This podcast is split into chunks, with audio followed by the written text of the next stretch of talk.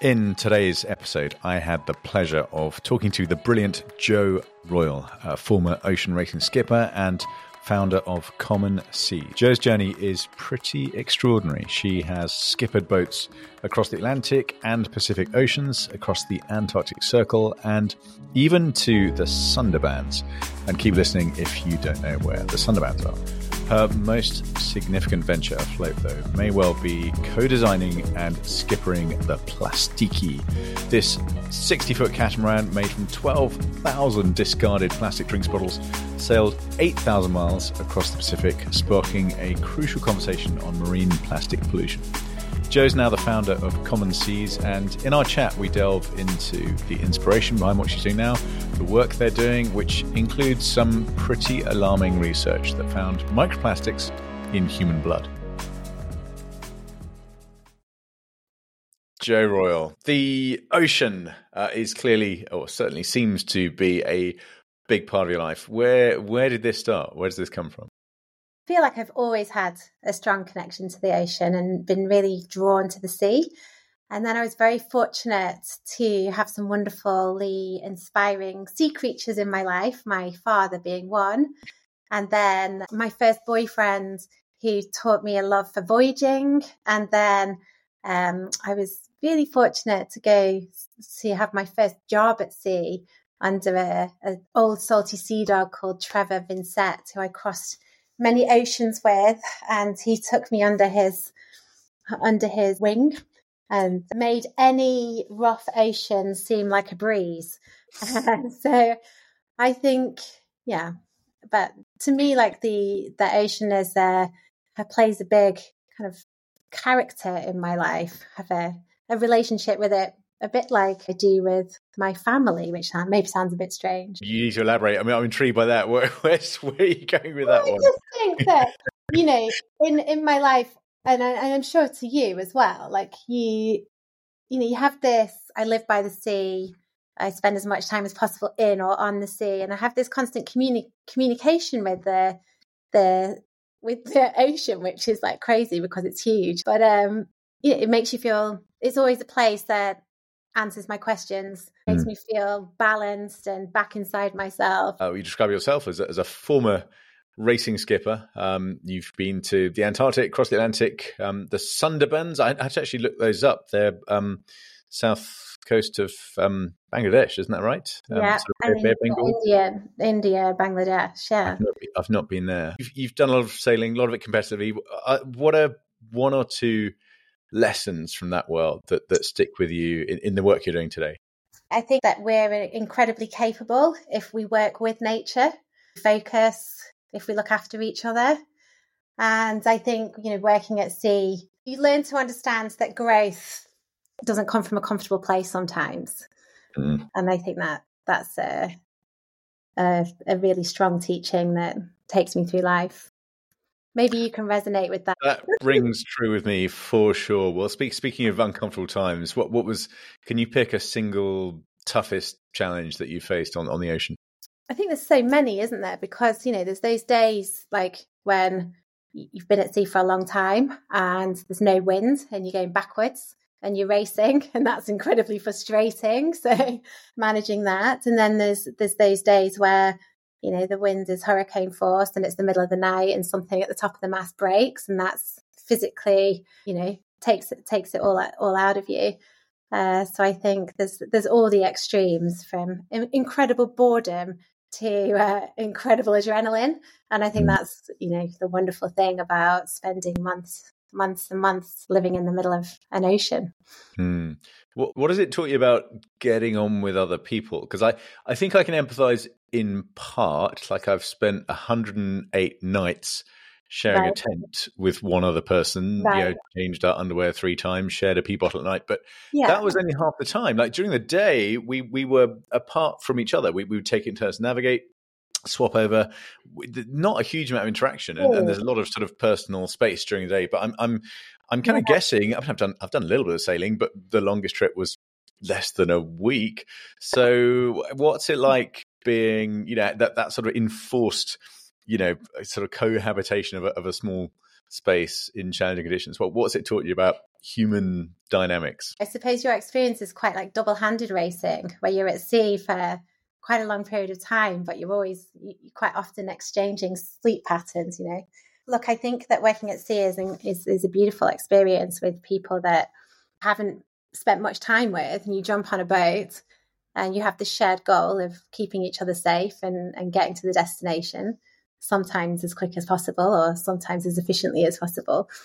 And I think you know you really you, you learn how to be comfortable in each other's space and to understand the kind of ebbs and flows of emotions within within a community and and actually that that kind of emotional intelligence is really relied upon so yeah this is like actually moving ashore is the one thing that i miss you know those nights where you're underneath the most incredible skies sharing stories with people that you know you maybe hadn't known a few days before very cool. Actually, something I've not had in my well, twenty-four hour daylight in the in the high Arctic and Antarctica when, when I'm up there. Oh, you didn't have, yeah, of course. Never, never had a never had a shared, you know, starry night in the middle of nowhere on an expedition. So, gosh, maybe it's time to switch. Yeah, switch there you go. We should have we play. we met a long, long time ago before a, a mm. big project called Plastiki, and I remember when I heard about that. So it, it happened in 2010 or set sail in 2010. Is that right? So yeah. a, a, while ago, I, I thought at the time, cool project, um, and and that was in some ways maybe ahead of its time in in in, in getting us to rethink plastic, how we use plastic. But what what sparked the idea, and, and how did you how did you get involved? So I think it was 2009, and at the time we were just starting to hear about Captain Charles Moore, who'd been sailing back from the Transpac, an ocean race that took him to Hawaii, and he'd come back and discovered this garbage patch of, of plastic in the middle of the Pacific. And we all had these kind of images, didn't we, that we could go and live out there or go and clean it up and solve the plastic problem. And, you know, it's all really interesting articles that were being shared. Then the United Nations came out with an article that, you know, predicting that, that plastic would be one of these existential crises of our generation. And um, and this article had really captured the imagination of, of David Rothschild. You know, he's a wonderful creative mind, and he decided that right, I'm going to build a raft and, and sail it out to this island of plastic and and tell everyone about it. And then he, through our relationship, I think how we met as well, through the Royal Geographical Society, David and I were introduced. I was a, a, sailing skipper at the time and uh, managed some boat build projects. So I, I got involved. I jumped at the chance of getting involved, obviously. Flew out to San Francisco and uh, to see the, the raft was greeted by a pile of 12,000 plastic bottles. He proceeded to spend like, I'd probably 12 months, you know, working some incredible minds to, to turn those bottles into a raft that was capable of, of uh, safely transporting five lives across the biggest ocean, the Pacific Ocean. It was at a time that there was a role to play in connecting people to uh, to the environment and to our life source. And the Plastiki was an incredible storytelling platform and one that obviously I'm biased because I was fortunate to be involved with, but you you don't see it really captured people's imagination and mm. and played that role in in in bringing awareness that actually what we buy on land and our material choices on land have far far reaching reaching impacts so yeah an incredible part mm. of my hmm. life very cool it certainly caught, caught my imagination i guess um in the in the gosh in the decade and a bit since since Plastiki what changes have you noticed in the way that people think about or deal with plastic pollution well, the first change that is important to touch on is that there's more plastic being produced every year, year on year. That is an unfortunate change. And, and I think that was really kind of a motivating you know, to land in, we sailed from San Francisco to Sydney and to land in, in Sydney after kind of this two year really voyage, building the mm. boat, sailing it for three and a half months across the Pacific to land in Sydney with so much energy from thousands of people that had supported us, going, right, what do we do? What do we do about this? So knowing that actually every day there's more and more plastic being pumped out into the ocean, that was a real kind of um, shifted my life really to work on tackling plastics. So, so now the role of campaigners like like my organisation is has moved from kind of awareness raising.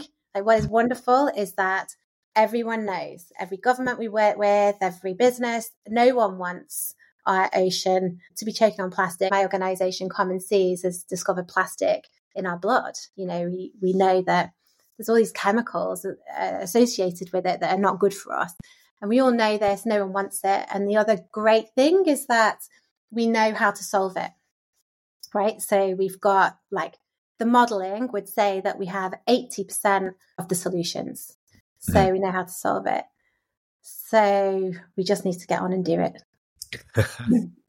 and you mentioned Plastiki as a, clearly it was a brilliant way, brilliant platform uh, to tell an important story. Mm. Um, and it's a story that that that is potentially quite gloomy, quite depressing. Like what what mm. do you think about the, the importance of storytelling when it comes to the climate, the environment, the natural world, and, and what we're what we're doing to it? Yeah.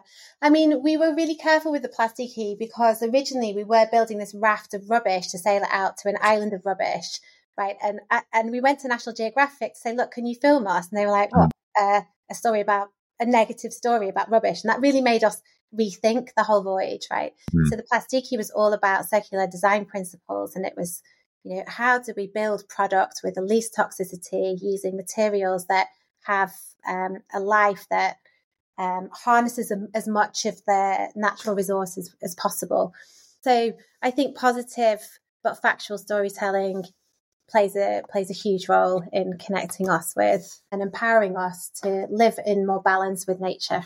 I think it, certainly in the last ten years, something that was not on my radar at all, and, and now very much is, and I think your your work's a big part to play in that. Is is microplastics, which is a, a mm. term, a word that certainly wasn't on my radar a few years ago, yeah. and, and, now it is.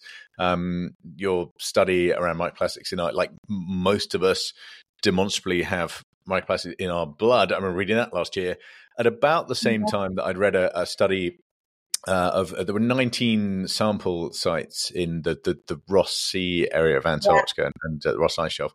So 19 snow sample sites. Every single one contained microplastics, mm-hmm. and mm-hmm. this is a place where I spent many weeks of my life or months, if if you sort of stretch it out into Antarctica continent. And I remember I was down there. This was 10 years ago the, thinking that the snow that that that Tarka, my teammate, and I were digging up every evening to to melt to get our drinking water for the next 24 hours thinking oh this must be the most pristine you know water on earth right now that we're drinking every single day i now know almost certainly that i was consuming microplastics it can be um, it, microplastics can be, can be transported, uh, particularly fibers, uh, at least six thousand kilometers. We know, like why why isn't this a bigger deal? Um, and and how do we how do we dig ourselves out of this out of this mess? well, I think that um, you know, plastic is like visible climate change, isn't it? It's oil, and it's like you, you've got all micro, all macro, like large items of plastic will slowly fade into small particles of plastic, um, such as the particles that you are supping on in the Ross Ross shelf. We are surrounded with nanoplastics and microplastics um, and the the solution is to reduce the amount of production right up at the top, right? So that's how we how we stop it. And how do we motivate that stop? Well, then I think that the work in, in understanding the human health risks there, therefore, will, is a real motivator because, you know, therefore governments and, and business leaders have a real Im- imperative once they understand the science and the, the evidence of the toxicity of these plastic particles that are that are wrapping our wrapping our lives. Hmm. Gosh, and, and plastics plastics clearly play a pretty crucial role in in in so many things and, and particularly yeah. things like medicine where where i gather there are a lot of things that, that there really aren't any viable uh, non-plastic sort of replacements right now. And I was thinking, uh, we, we, are we are clearly both wearing woolen sweaters. Like, yeah, that wasn't that wasn't planned or scripted, but but I'm also holding a plastic pen and I'm talking to you on a monitor that's surrounded by plastic. With the production of plastics as you double in the next uh, two decades, like how do we balance the, the, the, the, need, the demand with the environmental impact? We think about plastic as these physical items that are, that, mm. that are around us. And we think about, we can picture the waste and the waste in the environment, and we can picture how that waste might get into our bodies. Um, in the same way as we've seen it build up in the environment over over our lifetime, um, but it's also important to kind of link it in uh, with the fact that plastic, the, the growth of plastic is going to comprise 20% of the carbon budget. You know, so if we think about the plastic, the petrochemicals, all the way to the through to the management. So it's actually critical to keeping a, a, to 1.5 or 2 degrees. We need to see a reduction of around 70% of single-use plastic use.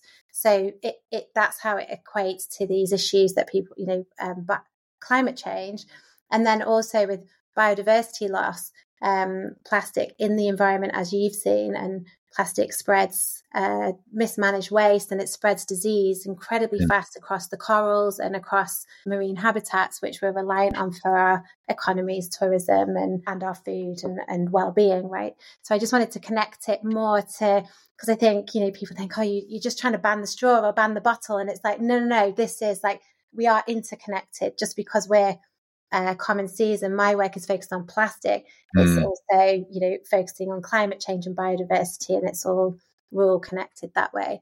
And yeah we're not saying like we need a world without plastic. We just need a with a very sensible use of plastic. And what does that mean? It means that okay well what are those items where it's really valuable? It's a really intelligent material in many ways isn't it? Mm. you know it's very cheap it's very durable uh, it needs to be used very very very sensibly and things like some some health wrappings for for medicines that we could use that are probably healthier for us. And but it's the packaging right that we just mm. don't need um, single use plastic packaging. We, we need very very little of it.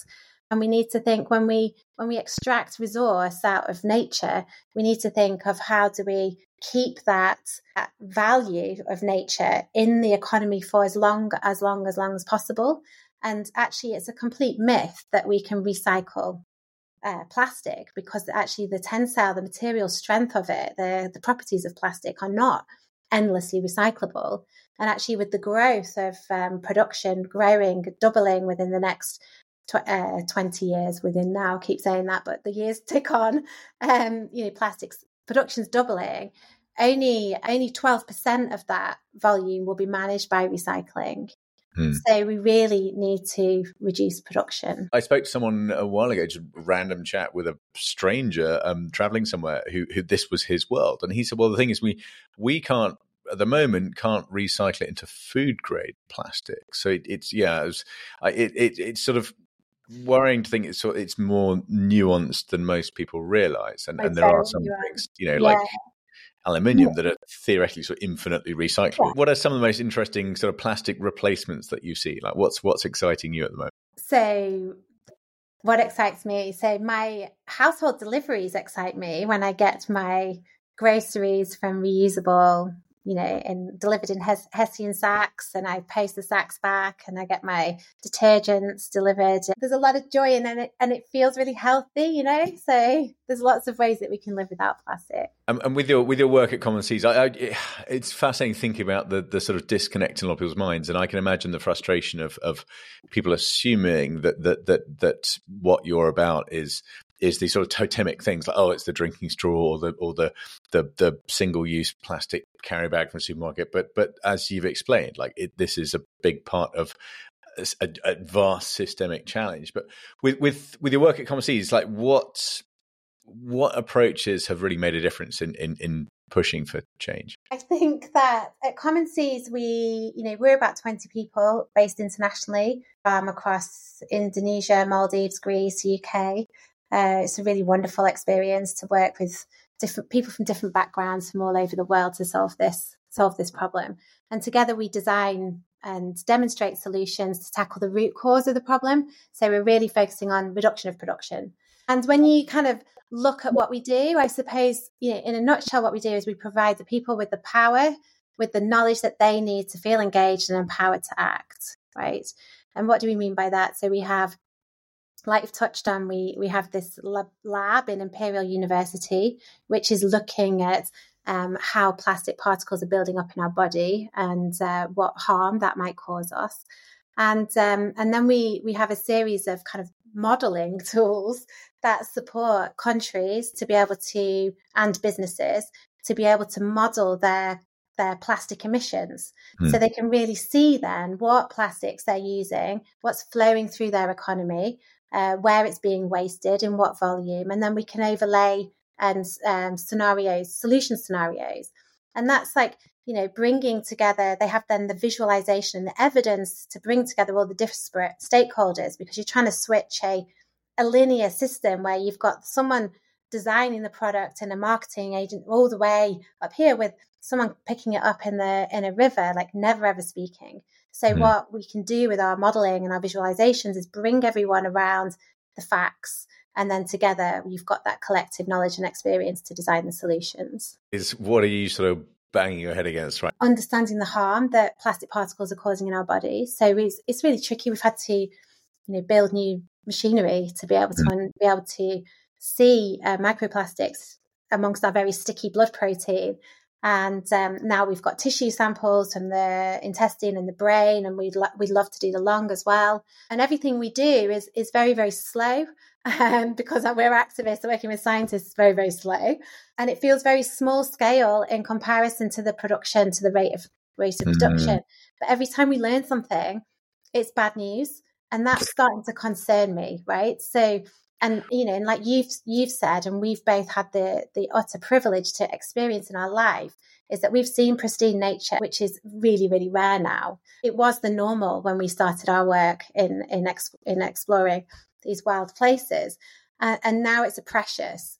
And I think that concerns me. Just kind of thinking, God, are we going to do the same in our bodies now? Mm. And I think that if we can accelerate that understanding, then we really have the knowledge, right, to make the right decision and people mm. in you know our leaders uh, in business and government they want to make the right decision by us. That's why they've chosen those jobs. So so that's my like oh gosh i just wish that I had a whole lab you know and like lots more. Scaling mm. that up. What is next on your on your agenda for tackling plastic pollution preserving the oceans? So we're going to scale up our research into human health impacts. We're going to support more governments particularly uh, what we'd call low middle income governments to, to have their plan to reduce by the 70%, which is required to keep us under 1.5 and 2 degrees temperature. We're comfortable in doing that and scaling that up. So that's our focus. I'd love to do more, obviously, but I've realised that we need to focus. I've got a couple of couple of bonus round questions. Is there a uh, movie or a book or a story that you think people should read or watch or Ooh. whatever listen to um, about climate or the oceans? Something something educational, inspiring. Yeah, think, um, anything by Barry uh, Lopez, maybe the Arctic Dreams or Horizon. You know, he's a, a naturalist that really really gets it. Travelled to I don't know, many, many countries spend a lot of time with indigenous people and um, writes beautifully, transports you to the Arctic. Mm. Yeah. So mm. maybe yeah. the Arctic Dreams I read, loved. Yeah. I, I, I sort of partly blame Barry Lopez and, and maybe Rob Macfarlane and, and yeah. uh, Bruce Chatwin. We could lump in this with for for why I've not yet written my own book because they're they're so good. Um, so yeah, Arctic Dreams. I, I, will. I will second that recommendation, Barry, Barry Lopez, and um, I should probably dig out a few more of his. Last question, and, and maybe maybe you've given us the answer to this already, but um, if you had a billion pounds to spend uh, with no strings attached on fixing the environment, um, how would you use it? Buying some buying some better machines for the lab, maybe. You know what I think I would do? What would I do with that? Wow, the dream. It's paralyzing. You know, I think I would start by ensuring that that during school we learn to meditate and we learn to mm-hmm. we learn about kind of yoga nidra, like sleep meditation that takes us all the way back into ourselves. So I would um introduce yoga nidra to all schools. So all schools they started with it. Love it. Because not, I think not the that, answer I was expecting. yeah, I think that that that's the revolution we need now, right? We need to. We've got all the solutions. We're living at this time of great knowledge. We've got all the solutions we need. Actually, if we feel connected to ourselves and connected to nature, that's gonna uh, that's going to enable us to roll our sleeves up and, and get on and do the right thing. Mm, very cool. Well, as you know, I, I, I've been a sort of weird kind of I always saw myself as as, as an athlete rather than an explorer in the old fashioned sense when I was doing the big polar expedition. But um, so I've always always geeked out about the the you know sort of physical training and nu- nutrition and psychology. And I came across something a while ago um, which was was sort of being billed as it was NSDR, non-sleep deep rest. Turns yeah. out it, it's yoga nidra. It's exactly the same thing. It's just dressed up in a way that that, that makes sense to me as a, as a as a nerd. You know? Yeah. So uh, there we go, Jo. Um, what a pleasure! Thank you. Um, very cool story. I, have learned a few things today. Um, hopefully, a few others have as well. Um, the work you're doing is is really inspiring, and uh, thank you for um, for joining us on New Frontiers. Oh, thank you very much, Ben. Thank you for joining me on New Frontiers. For more stories and insights, you can visit my website, bensaunders.com. And please don't forget to subscribe wherever you listen to your podcasts. I want to leave you with a thought from Norwegian explorer Fridtjof Nansen, who wrote this in 1928. It is a difficult time you are living in, no doubt, and the world does not give you a bright outlook just now, perhaps. But it is an interesting time. Many important things are happening, and it is full of great problems for you to solve. It is you who have to create the future and make the world a better place to live.